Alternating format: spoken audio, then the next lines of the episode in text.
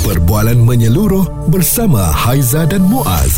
Pagi on point, cool 101. Semasa dan social. Ada kalanya perkara yang berlaku di depan mata kita ni kita kesian tengok ya tetapi ujung-ujung kita rasa hmm puas hati padan muka hmm. ha ini antara apa yang berlaku kita tengok uh, kisah tentang cyclist yang kena langgar ya ini bukan uh, saya yang kata tetapi ini komen-komen yang kita lihat dekat dalam media sosial um, dilihat uh, mereka berada di atas jalan raya uh, tidak mengikut uh, tempat yang betul mengganggu lalu lintas. Lepas tu accident. Orang yang komen kat situ Allah dah kena langgar kesiannya. Lepas tu kat bawah pula komen Hmm, padanlah muka itulah Memanglah kesian. Tapi siapa suruh buat basikal macam tu? Wah ha. Nampaknya bila Haiza bercerita Mengenai perkara ini Dia pandang muka saya Seolah-olah Kau lah Muaz. Ha, Bawa lagi basikal macam tu ha. Ini contoh okay? Kesian Tapi pada muka ha, Tapi ini yang berlaku Betul ha, tak ha. Betul Dan sebenarnya Kejadian tular ni uh, Memaparkan bagaimana Cyclist ni Ialah dia uh, Naik basikal mm-hmm. Dalam keadaan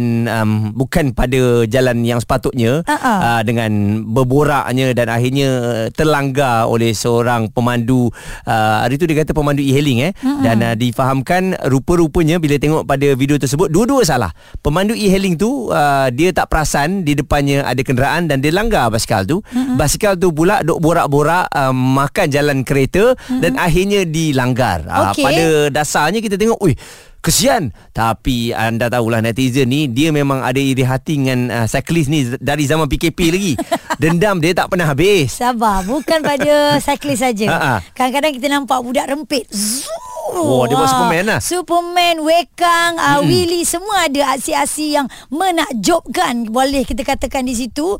Tetapi orang memang geram ni. Ih kan. Lepas tu dia accident kat depan. Ha ah. Lepas tu kita nampak Allah kesiannya. Hmm. Ha, tapi tu ah, tadi rasakan. Ha. Ada muka. Itulah tadi aku nampak dia begitu begitu begitu. Ada ha. puas hati eh. Ha, ada kepuasan kat situ. Jadi sikap kesian tapi ada rasa puas hati ni Ha-ha. memang wujud pada setiap insan. Sebab kita geram. Apa lagi contoh kita boleh bagi tahu? Bukan saja dekat jalan raya. Yeah. Bukan saja cyclist, bukan saja pembawa motosikal ataupun kereta, apa lagi? Contohnya anak-anak kita lah. Ha, kita dah kata jangan buat. Kalau buat nanti jatuh. Ha-ha. Jangan buat. Ya. Ha, lepas tu tu dia buat Dia jatuh Kita kesian hmm. Tapi kita puas hati ah. Sebab kita dah cakap Dia tak nak dengar ah, ah. Ah, Dan ini, akhirnya Ini yang Daddy kata tadi ah, ya, contoh, Itu eh. menjadi pengajaran kepada dia ah, Lepas tu dia tak buat lagi Termasuklah macam cyclist ni hmm. Kita dah cakap banyak kali dah Banyak dah video tu lah uh, Cyclist kena langgar Tapi sebab dia buat lagi Sesuka hati Yang buat lagi tu grup lain ah, yes. ah, Macam grup kita orang pun ah, Daripada dulu ramai-ramai Rasa bangga sangat Bila jalan ah. kat jalan raya Nak bagi tahulah Basikal masing-masing mahal hmm. Tapi setelah 2-3 tahun ni Sekarang cycling 3-4-5 orang je Yang yeah. ada Dah tak ada dah macam dulu-dulu ramai. Dia makin kurang ha, eh. Jadi yang kena langgar ni mungkin grup baru kot.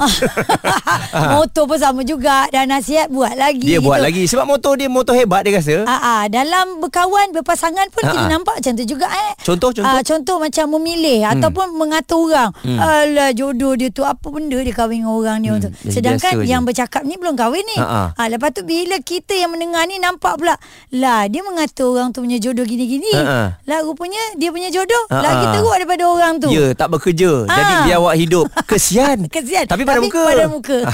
Sebab dulu dia cakap orang. Mengata. Oh, okay, faham, faham. Ha, jadi ini konsep sikap. Dia ni. Konsep dia. Adakah uh, kasihan tapi rasa puas hati ni satu sikap yang patut kita amalkan. Kalau mm-hmm. sebab kita tengok ni kat media sosial terlalu berleluasa. Yeah. Ini yang kita nak bincangkan. Okay. Kita nak tanya pada pakar psikologi patut ke benda ni ada dalam diri. Mm-hmm. Ha puas sangat hati tu.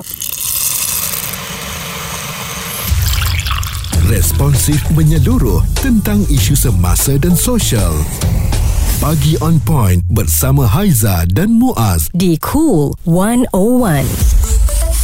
Adakah anda sebahagian daripada individu yang gembira atas musibah orang lain? Oh, ha, jadi itu antara perkara yang uh, saya rasa um, tak patutlah ada dalam diri tapi kadang-kadang ianya datang sendiri Mm-mm. sebab berdasarkan uh, nasihat yang pernah kita berikan banyak kali tapi dia tak nak dengar. Ha-ha. Dan akhirnya bila berlaku macam tu dia rasa puas hati. Ini apa yang kita bawakan ni termasuklah cerita mengenai saklis yang kena langgar baru-baru ini. Mm-mm. Semua orang ataupun netizen berpuas hati sebab sebelum ni saklis suka buat jalan tu macam jalan dia sendiri suka yeah. hati je nak borak-borak tengah jalan supaya saya dapat cover bukan saja cyclist yang yang dituduh uh, mak-mak motor rempit pun sama juga. Ya. Ah, ini yang berlaku ya, bukan kita cakap kosong dan kita bersama dengan Puan Khairia Abdul Razak seorang pegawai psikologi UIA. Puan, gembira atas musibah orang lain ni macam mana? Kita dah nasihat tapi hujung-hujung dia tak nak dengar akhirnya berlaku musibah. Hmm. Kita kesian tapi kita akan cakap, ah itulah tapi dalam hati puas, Puas hati hati aku. aku. Okey, um, kita ni manusia biasa. Kalau kita kata kita faham uh, tingkah laku manusia, perasaan manusia ni dari sudut psikologi memang akan ada. Kita tak boleh nak nafikan. Okey, so jadi di, di sini kalau bisa kata kita kata dalam hati kita terpadan muka ataupun ha, kan dah kata ha, itulah nasib macam tu lah eh, kita cakap macam tu. Mm-mm. Tak apa. Tapi kalau sampai tahap kita Menulis di media sosial Ataupun kita macam contohnya ah, Padan muka kau kan Nak kata macam tu eh, Seeloknya elakkan. Sebab apa? Bila kita tulis dekat media sosial tu Dia akan berpanjangan. Dan orang boleh screenshot Boleh share. Dan orang yang baca tu pun mungkin akan Terasa lah Walaupun kita tak tahu keadaan dia yang sebenar macam Maknanya dia macam membawa sekali orang lain join dia lah tu puan kan? Betul ah, Betul Hmm. Jadi perasaan kalau dalam diri cakap pada diri sendiri tu tu normal eh untuk Ah. manusia biasa puan eh. Ya betul Ha, ha. Ah. Kalau kalau kita nak nasihatkan diri ni puan supaya kita tak ajar orang lain untuk sama-sama membenci dan menyakitkan hati ni macam mana agaknya eh? Uh, Okey, sebenarnya dia bila macam ni perasaan ni kita bila kita terlampau ada rasa manusia ni dia ada rasa menghukum tau. Bila kita kita tahu tu baik salah uh, baik ataupun buruk tapi kita selalu melihat kita jadi kita judge kita okey dia ni buat benda buruk. So bila kita fokuskan kepada benda tu dan kita start untuk menghakimi memang kita akan bertindak macam tu tapi bila kita fikir kalau kita reflect pada diri kita sendiri Mm-mm. kita pun ada buat salah juga. Kita Ya. yeah. pun ada juga terlanjur ataupun membuat benda yang tak sepatutnya.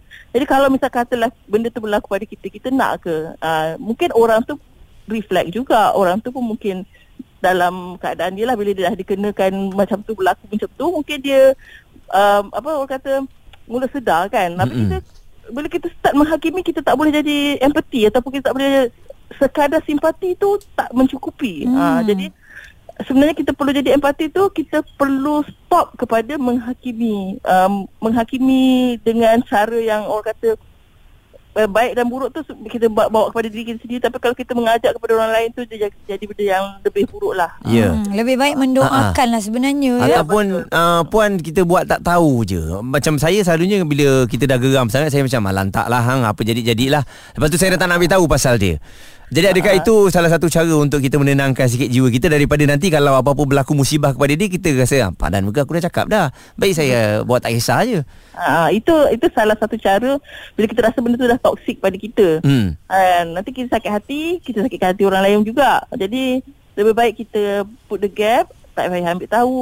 Betul. Ah, kita ah, Jadi boleh. kita tak terlibat lah dalam Ah, dalam cerita ah, tu eh. Betul. Ah, betul. Ah. Puan Khairia Abdul Razak pegawai psikologi UIA. Kita kena melatih diri kita lah untuk tidak ada rasa dendam. Kita kena melepaskan, kena reda ya walaupun kita dah cakap banyak kali tapi berlaku juga kena pula jadinya depan mata kita. Ya. Of course kita akan cakap, aku dah kata dah. Tengok kesian tapi ah rasakan.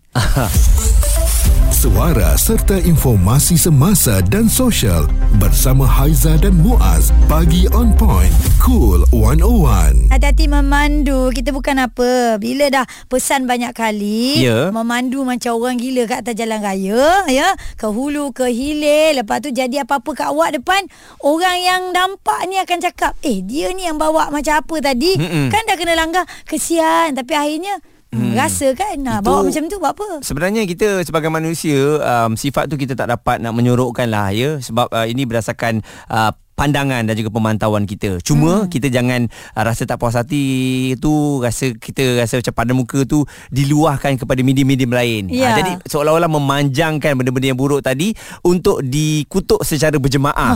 ah, bagi saya itu jauh lebih tak baik lah. Betul so, kan? Simpan seorang sudah lah Simpan ya seorang lah. ha, Abang Farouk ada sifat begitu juga ke Kesian tapi ujung-ujung ada rasa puas hati Tak ada, abang tak kasihan langsung. Keras Ah, nampaknya ni. Ha, ha. Okey, kita flashback balik 5 tahun lepas. Lepas tol Batu Tiga Sungai Rasa dimansuhkan. Okey. Eh, Okey, abang ada terbaca beberapa hari lepas tu ada satu accident. uh-huh. Okey, daripada ni lah kita baca balik adalah kapul Melayu kita ni lah muda-muda dan nak kahwin 7 tahun tu. So lepas balik daripada birthday party boyfriend dia ni. Ha. Okey, masa tu kan struktur tol Batu Tiga tu ada lagi. Okey. Kan, ya? Tapi mungkin pasal apa dia nak berlagak macam cerita Fast X. Ha. Dia nak belenjan juga ke sana. Lala langgar tiang. Dua-dua gol. Ha. Kalau ikut lawnya, memanglah tak ada orang jaga tol tu lagi. Se- Selagi struktur tol tu Masih ada? ada lagi, berhati-hatilah. Hmm, faham. Adam sudah menjadi resmi orang Malaysia. Mm-hmm. Eh, bila jadi musibah macam ni semua, bila keluar paper ke, TV, press interview ke, apa nak buat? Dah ditandingkan anak saya pergi dengan keadaan macam ni. Budaya orang Malaysia ni sikit-sikit tak ada. Hmm. Wah, benda tu boleh avoid. Boleh dielakkan. Hmm. Sana tak ada, sini tak ada. Sampai bila orang Malaysia nak belajar? Hmm. Ha? That's why abang pernah post tu tau dekat FB abang dulu, Mm-mm. newsfeed masa tahun tu juga. Ada orang yang backup ni tau, orang yang meninggal tu. Ah, memang macam tu Tuan pun nanti senasib juga macam ni lah ya. Ah. Abang cuma jawab Alhamdulillah Amin. Ah. Ya. Oh, okey. Pasal apa? Cuba kalau kamu pula macam tu. Kalau kena kat saudara kamu macam mana? Abang jawab balik. Ah, terus dia diam. Terus dia mute. Ya. Ha, jadi maknanya tak Abang- ada rasa tak ada rasa kasihan lah eh. Ha ah. Ada langsung. Ini attitude. Hmm. Hmm. Ah, Malaysia dah ada undang-undang dah semua. Pasal apa tak ikut kan? Pada muka lah. Macam juga orang yang kena tahan masa Roblox apa semua kan. Tak boleh Ah. lesen. Ah, pada muka kamu lah. Hmm, padahal Merempit faham faham. kan? Ada poin kat situ. Pada muka. Ha. Hmm. Betul juga kan uh, sebagai pengajaran eh sebab kalau uh, kita terlampau kesian sangat kadang-kadang ramai orang yang akan terus melanggar undang-undang ya ya ya Responsif menyeluruh tentang isu semasa dan sosial. Pagi on point bersama Haiza dan Muaz. di Cool 101. Cerita dia ni pasal kehidupan manusia dalam diri tu mesti ada sifat kesian tetapi rasa puas hati di mana kita gembira atas musibah orang lain. Mm-mm. Dan uh, sebenarnya kita kalau lihat rasa puas hati tu tapi kasihan diterjemahkan menerusi penulisan. Uh, contohnya komen-komen yang uh, dilihat apabila video yang Sakilis kena langgar tu kan. Ya. Macam mana kita tahu orang tu tak puas hati? Berdasarkan penulisan lah. Ya. Ah, baru kita tahu oh ramai orang Malaysia rupanya masih lagi benci dengan Sakilis. Hmm, Mas, Ah. cakap pasal cyclist ada abang cyclist ni. Ha, ha. Ni Abang Nosli selaku orang dah lama um, bergelar cyclist ni kan bila tengok pada video tersebut lepas tu tengok pula kata-kata netizen masih tak puas hati lagi apa agaknya perasaan tu kena kena kita kena rasa simpati lah pada cyclist tu mana hmm. ada cyclist yang keluar bawa biskal nak kena bersukaria bers, apa sampai nak kena langgar Mm-mm. Kan? Mm-mm. jadi kita pernah kena hadir rasa simpati pada dia. Mm-mm. dan dan juga pada pemandu kereta pun mana ada pemandu kereta keluar rumah nak melanggar orang bawa basikal. Setuju. Berlaku atas kemalangan. Jadi kita kena ada rasa orang kata bersangka baik lah tak boleh ber, bersikap buruk kepada sesiapa pun sama ada pada pemandu kereta ataupun yang membawa biskal Mm-mm. kita bila keluar rumah ni semuanya nak nak selamat di jalan raya kita, siapa, siapa yang nak keluar rumah nak ada accident Mm-mm. kan? jadi kita tak boleh ada perasaan macam tu lah Bila dia komen-komen yang kata kesian lah tapi padan muka tu macam mana tu bang? Uh, tak boleh lah kita, tak, tak boleh ada macam tu lah. Kita kena kawal diri kita lah. Kalau kalau kita rasa marah pun pendam lah. Dalam hati janganlah luahkan perasaan. Mm-mm. yang marah tu sebenarnya marah pada diri sendiri. Hmm. Mungkin dia tak Tu, dapat ada- dia tak dapat naik basikal kot. Dendam lama tu. Ada dendam lama tu terbuku eh? uh, lebih pada cemburu sebenarnya tu Mm-mm. Yelah yelah. Jadi Jadi uh, perasaan perasaan marah ni ke- kena kena pendam lah tak boleh lah luahkan macam tu saja pasal Tuhan tu nanti besok dia balikkan pada kita kita juga yang malu pada diri sendiri kan Betul. Bang, sebagai cyclist ada apa-apa nasihat ke untuk cyclist semua? uh, berhati-hati je lah di jalan raya Sa- saya dengan isteri pun balik buat long ride. Kami bersyukur banyak kenderaan lori-lori bas-bas besar semua hormat pada kami Alhamdulillah. pemandu biskal Alhamdulillah selamat semuanya dan uh, difahamkan uh, Abang Nosli kita tu dia baru ride daripada KL ke Teluk Intan Teluk Intan ke uh, KL. Wow. Ah, jadi itulah dia um, dia rasa dia kata pemandu semua hormat je kepada dia tak ada masalah pun. Ah. Jadi saya rasa bukan semualah orang yang benci kepada cyclist ni eh. Memanglah Tak adalah kita nak chop cyclist semua Begitu perangainya Mm-mm. Saya ada kawan nama Muaz Dia bawa pun elok je berhati-hati Yelah, kan ha-ha. Ikut lorong sebenarnya benar. Benar. Ah. Ya kita tahu tak semua orang suka kita. Jadi kena berhati-hatilah dan saya rasa um, dalam keadaan sebegini saya uh-huh. setuju dengan abang Farouk, abang Nosri tadi. Dia kata kadang-kadang dalam apa yang kita marah ni uh-huh. kita kena pendam lah eh. Mhm. Tak Ya. Boleh semuanya kita nak luahkan. Abang uh-huh. Farouk kata tadi padan muka juga sebab salah kita juga sebab kita tak disiplin. Ya, balik-balik menyalahkan takdir sedangkan boleh di-avoid. Hmm. Itu yang dia uh, bagi tahu tadi lah. Okey, sekali lagi, gembira atas musibah orang lain ini kena kita segerakan nyahkan perasaan itu jauh-jauh ya. Kalau ada pendam sajalah eh. ataupun istighfar banyak-banyak. Kalau nampak ada musibah yang berlaku, aksiden dan sebagainya lebih baik kita mendoakan yang terbaik buat mereka dan keluarga mereka. Dan ketahuilah bahawa mentertawakan kesusahan orang lain merupakan akhlak yang jelek dalam Islam. Suara serta informasi semasa dan sosial bersama Haiza dan Muaz. Pagi on point. Cool 101.